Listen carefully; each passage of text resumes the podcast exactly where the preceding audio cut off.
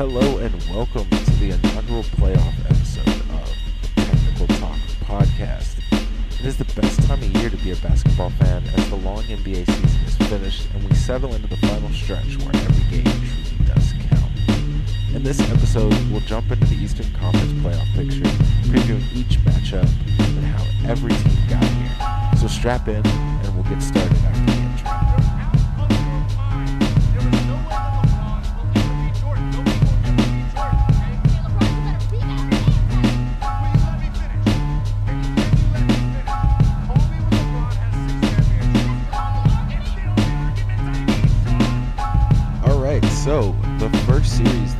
get into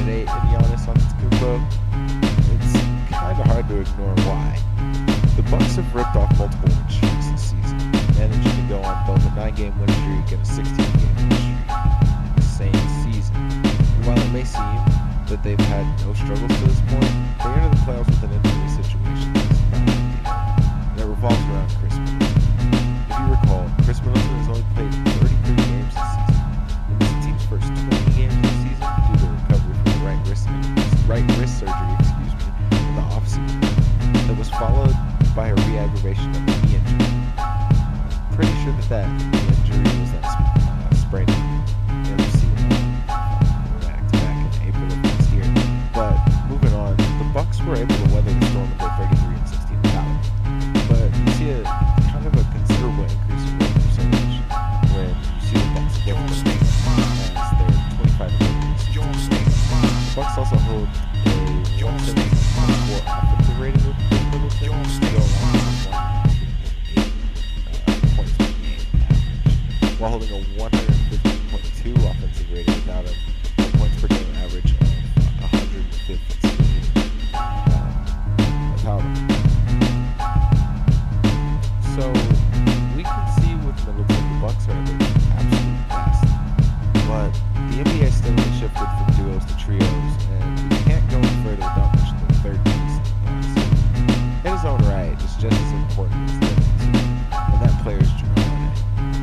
brings a lot to the table for Milwaukee, and to introduce you to him as a player, I'll use the same system that I use with Khris Middleton, only with Jrue I'll incorporate his defensive rating into the bunch, as is notoriously a good defender. This season, Jrue Holiday has played 67 games, and the Bucks are stellar 50 and 17 in his play. The team has an offensive rating of 117.7 when he's in the lineup, and a defensive rating of 112.3 with a points per game average of 117.8. When Holiday is not in the lineup, the Bucks are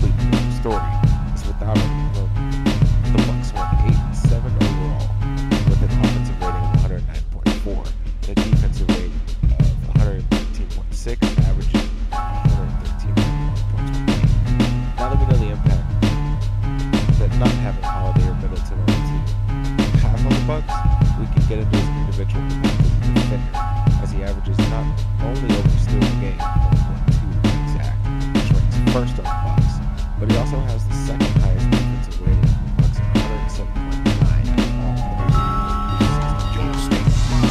Getting into the Miami Heat season catch-up, this team finished eighth in the East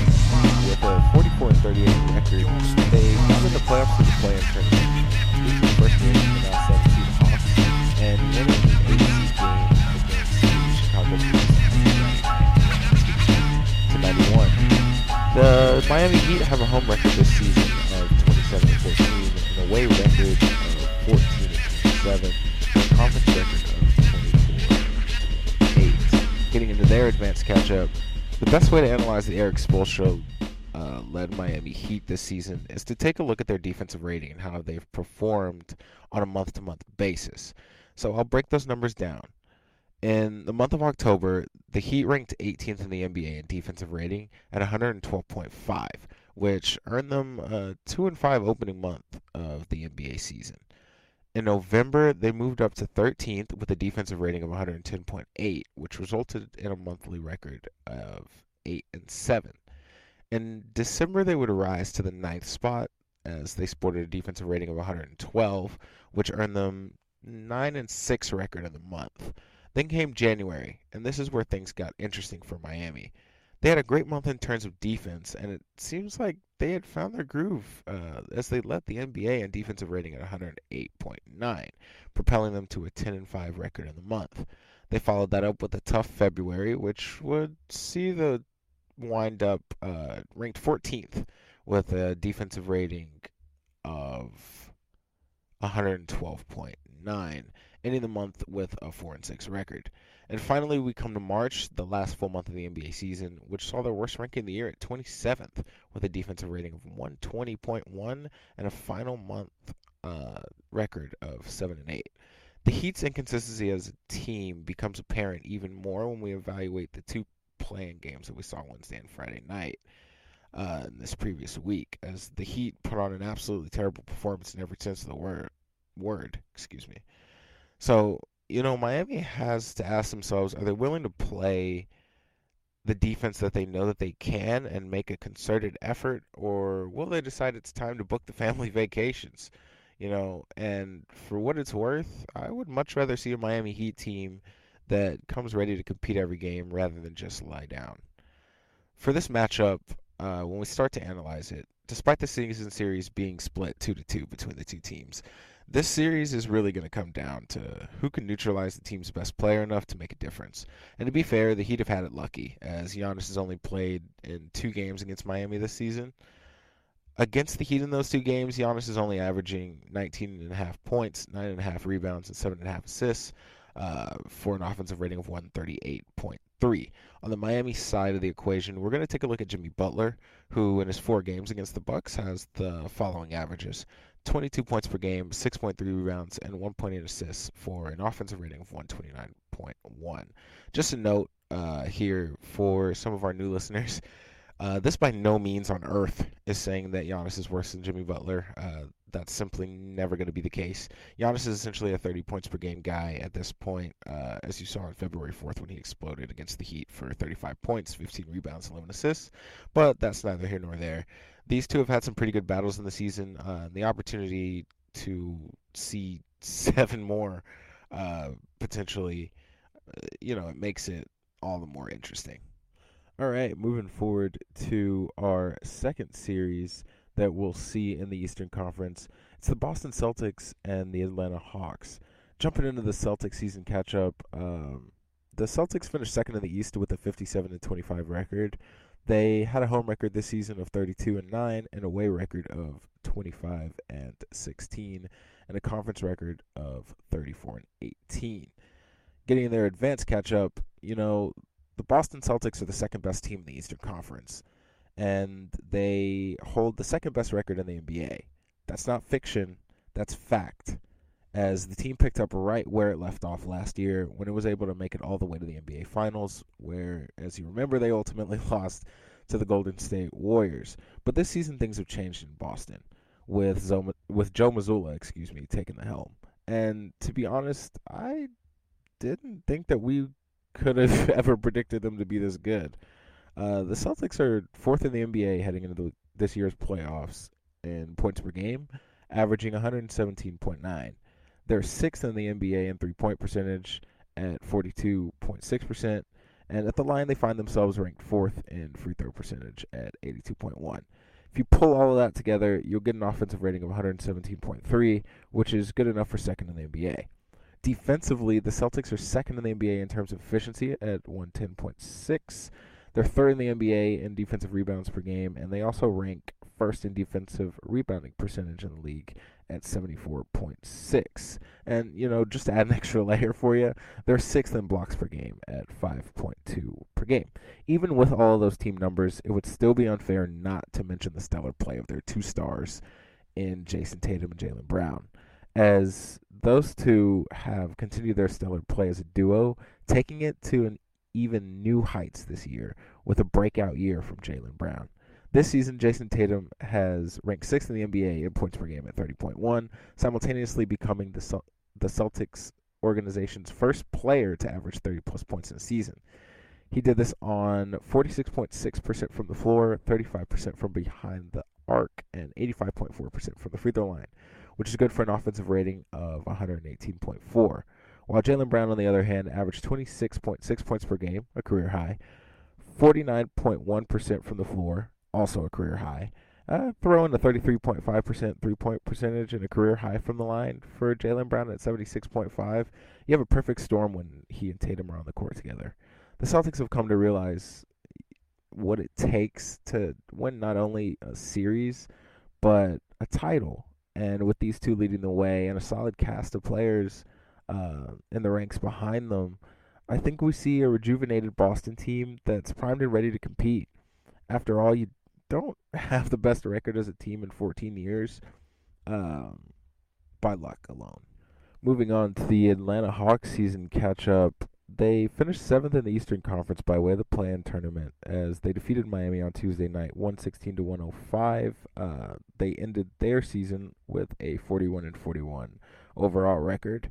The Hawks had a home record this season of 24 and 17, an away record of 17 and 24, and a conference record of 26 and 26. Getting their advanced catch up, when we analyze the Atlanta Hawks 2022-2023 NBA season, we have to take something into account. That they switched coaches around 60 games into the season, opting to hire former Jazz coach Quin Snyder to replace Nate McMillan. Why this important? Why is this important? Uh, you may ask. Excuse me. Is because it came at what seemed like a tipping point for the team. Because if you watch them up to that point, you didn't really see the Hawks have an identity. And for a team to simply be playing together without a clear carved out plan of action and a quote unquote pecking order, particularly on the offensive end of the scenario, making things come together just never happens. Um, and to explain just what I mean, let's compare the Hawks offensively under Nate McMillan and Quin Snyder. From October 19th to February 22nd, Nate McMillan was the 14th head coach, uh, full time head coach of the Atlanta Hawks. And during that time, they were eighth in the NBA in points per game at 116.4. They ranked 22nd in the NBA in three point percentage and had an offensive rating that was seventh ranked in the NBA at 115.9. Trae Young was averaging 26.7 points on 42.6% from the floor and 32.4% from deep to go along with 10.3 assists and having an offensive rating of 115.1. If we look at the Hawks under Quin Snyder, they're the first in the NBA at 100 in points per game at 123.7, 16th in the NBA in three-point percentage, and had an offensive rating of 120.1, which is ranked fourth in the NBA as well. Trae in that time has averaged 25 points per game on 43.3% for the floor and 36.2% from three, paired with 9 and 9.9 assists per game. Atlanta now seems to have started to adapt to Coach Snyder's system, and it's reaping rewards. But my only concern is if they can do that consistently, as the playoffs are a different monster altogether. Moving to their matchup analysis, uh, you know, in the three times that the Hawks and the Celtics have met um, this season, the Celtics have had the upper hand each and every time, as the Hawks just haven't been able to find a way to slow them down. And, you know, I don't see a seven game series changing that. Atlanta is tasked with containing two elite scorers in Brown and Tatum, who against the Hawks this year both have averaged over 20 points per game against them, with Brown at 23 points per game and Tatum at 26 and a half.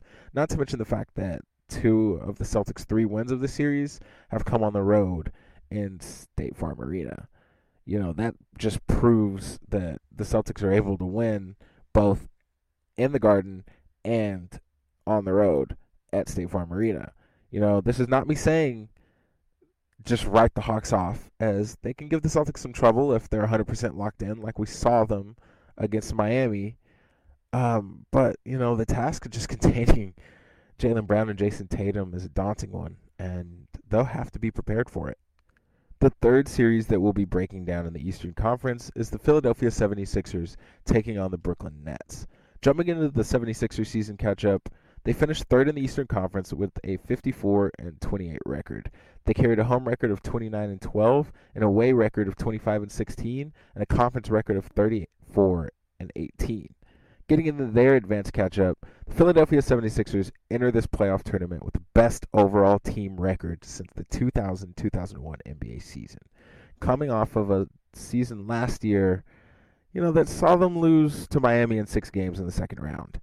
If you pair that with the fact that Nikola Jokic is the current MVP favorite entering the playoffs, it would appear as if this time Embiid has something to prove with the opportunity to bring both a championship and an MVP trophy back to the city of brotherly love. And he might just have his best shot to do so this year. If we begin to break down the 76ers, we see just how much they depend on Embiid to produce, as if you couldn't already tell by his league leading 33.1 point per game mark this season.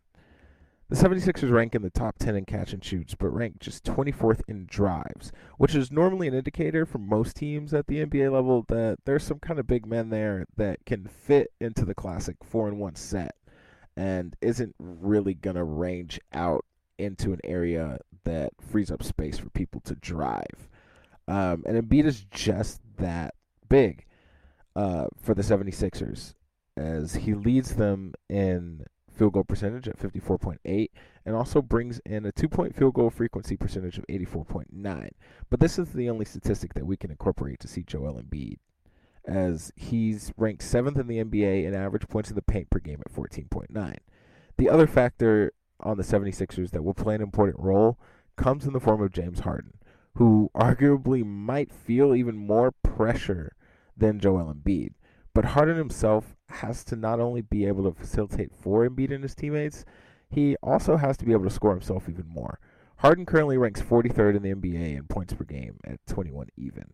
And while this is a good number that aided the 76ers during the regular season, that number is going to have to be higher in the playoffs. And I'm talking probably touching 25, uh, that 25 to 28 range, I would say. As teams are going to force others to make plays by trying to eliminate Joel Embiid however they can. And James Harden is the next man up. Moving on to our Brooklyn Nets season catch up. The Nets finished sixth in the Eastern Conference. Um, and they brought in a home record of 30 and 22 and an away record of 23 and 18 to go along with the conference record of 22 and 19. Their advanced catch up is a little different because to try and summarize all of the Nets 2022 2023 NBA season, it would be a little too deep for me to go over personally. Because if there was a dictionary definition for a team with literally polar opposite seasons in one season, Brooklyn is just that team. So we'll just evaluate them on their team performance after a couple of blockbuster trades that we saw. If we remember back in February, Kyrie Irving departed the Nets for the Dallas Mavericks in a deal that brought Spencer Dinwiddie, Dorian Finney-Smith, and the 2027 second, 2029 unprotected first late first pick, excuse me, and the 2029 second round pick. Three days later, on February 9th, they would also trade Kevin Durant to the Phoenix Suns for Mikal Bridges, Cam Johnson, Phoenix's 2023 first round pick, their 2025 first round pick, their 2027 first round pick, a 2028 first round pick swap, a 2028 second round pick that they had from the Milwaukee Bucks, a 2029 first round pick, and finally a 2029 second round pick. And somehow, some way, the Nets are still in the playoffs as a six seed. And credit to Jacque Vaughn as he's managed to keep this team relevant. The Nets are only 12th in offensive rating at 114.6, and they rank 16th in defensive rating at 113.5. But the group has heart and fight. And even though this team is clearly set up for a bit of a tweak and rebuild stage, you can't really argue with the progress that they have shown along the way. Mikal Bridges has superstar written all over him, it looks like. Um, and, you know, the Nets are, can hang with anybody that chooses to sleep on them and think that, they, that they're just a cakewalk getting into the matchup analysis, you know, this series on paper should and will go one way, according to most people and experts, and that way is a flat out sweep. In the season series, the Brooklyn Nets are 0-4 when they face the Philadelphia 76ers. Joel Embiid has been present in two of the four games, and in those two games, uh, he averages 31.5 points per game and 11.5 rebounds, while James Harden also played in two games, bringing an average of, I believe, 26 points, 6.5 assists, and 4.5 rebound. Getting into our fourth and final matchup in the Eastern Conference first round bracket, we'll break down the Cleveland Cavaliers and New York Knicks. The Cavaliers come in with a fourth best in Eastern Conference record of 51 and 31, a home record of 31 and 10, an away record of 20 and 21, and a conference record of 34 and 18. Their advanced catch-up looks something like this. For Cleveland, we have to start with the monster trade prior to the NBA season that saw the Cavaliers get Donovan Mitchell from the Utah Jazz for Collin Sexton, Lauri Markkanen, who, by the way, uh, side note, I'm sorry, I personally rank second behind Shai Gilgeous-Alexander for most improved player. Um, and it's really a shame that they're both not a part of the playoff race uh, and aren't able to contend um, for a title because just some of the performances that we saw from these two guys just made your jaw drop this season. Um, and it's also a shame that you know playing stats don't count, but that's a different conversation for a different episode. Getting back to the Cavs, uh, we knew that the Mitchell trade would bolster the Cavaliers, but I honestly don't think that anyone could see them uh, higher than a seven seed coming into the season. Um, we didn't think that as a whole the Cavaliers would immediately get this much better just by adding uh, Donovan Mitchell. And, you know, the Cavaliers are making their first playoff appearance since Tyronn Lue and LeBron James led them to the last matchup with the Warriors in the 2017 2018 finals. But this team, led by JB Bickerstaff, has something that not a lot of teams around the NBA have. Two great defensive bigs that do an excellent job on the defensive end of the floor, and they are named Evan Mobley and Jarrett Allen. As Mobley has a 47% uh, defensive defended field goal percentage and brings a 108.1 individual defensive rating, while his court running mate, uh, Jarrett Allen, has a 47.4 defensive defended uh, field goal percentage to pair with a 108.3 defensive rating overall, the Cavaliers' defense is definitely the strong suit of this team, and it will be incredible to watch. Moving forward to the Knicks season catch-up, uh, they finished fifth in the East with a 47 and 35 record. They held a home record of 23 and 18 this season, and brought in an away record of 24 and 17 and a conference record of 32 and 20. Their advanced catch-up, you know, coming out of the end of last season, the Knicks were in a completely different place than they are now. If you remember, they finished last season with a 37 45 record, and they missed the playoffs a year removed from their first playoff series in seven years. And fans and media members alike uh, wondered where they would go coming off of another disappointing season. The answer was revealed on July 12th uh, with the addition of Jalen Brunson as he signed a four year, $104 million deal, opting to leave the Dallas Mavericks. If you're wondering why I'm telling you an almost year old story, the answer is simple. Jalen Brunson is arguably the reason that the Knicks find themselves back in basketball relevancy. And there are numbers to support that. The Knicks last year finished with the 23rd ranked offense in the NBA at uh, with a offensive rating, excuse me, of 109.7. That was largely due to them not having a true third option to pair with Julius Randle and RJ Barrett, who both had team leading touch numbers, Randle with 76.5 and Barrett with 54.3 per game. The reason that this is important is because these are two wing players, and specifically players that don't necessarily perform at their best with the ball consistently in their hands. And if we know fundamental basic basketball, there is a simple fix to this problem, and that was just a point guard. Specifically, one that can play both on and off ball if necessary and facilitate when called upon unselfishly. And Jalen Brunson was that player.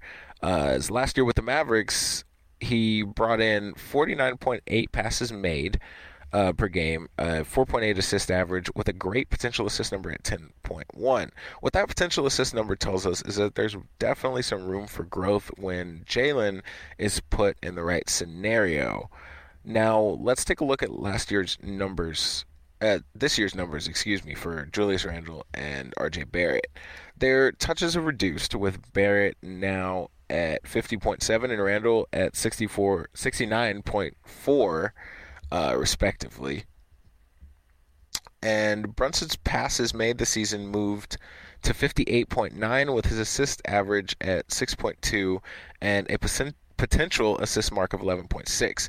If you're questioning why his potential assist average has not skyrocketed, it's simply because the Horizon is scoring, um, which is at a career high. It's moved from 16.3 points per game last year to 24 this season. All in all, the Knicks this season posted an offensive rating of 117, which ranked them fourth in the NBA and it will be very fun to see what they bring into a playoff matchup against a defensive juggernaut like the Cleveland Cavaliers and how they choose to attack that. Getting into the matchup preview, when it comes to it, these two teams, uh, four previous matchups, they have all went the Knicks' way mostly, as the Knicks have gone three and one against Cleveland this season, averaging 108.8 points and a 39.2 three point percentage and a defensive rating of 110 and an offensive rating of 113.7. This is especially important because the Cavaliers come into these playoffs as the true outright number one defense in the NBA with an average defensive rating of 109.9. How Tom Thibodeau chooses to defend the Cavaliers' backcourt of Donovan Mitchell and Darius Garland will also be interesting to see, as well as the pair come in averaging 31.8 and 19.7 against the Knicks this season, respectively, on 50.8.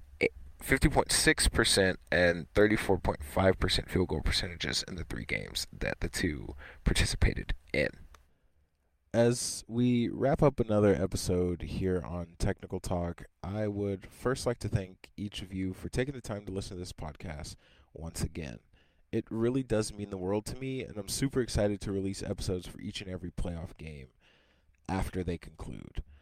I would also like to thank Basketball Reference and StatMuse for providing the statistics behind the episode. With all that being said, I'll see you next episode when we do the same thing for the Western Conference. Have a great day and enjoy the game.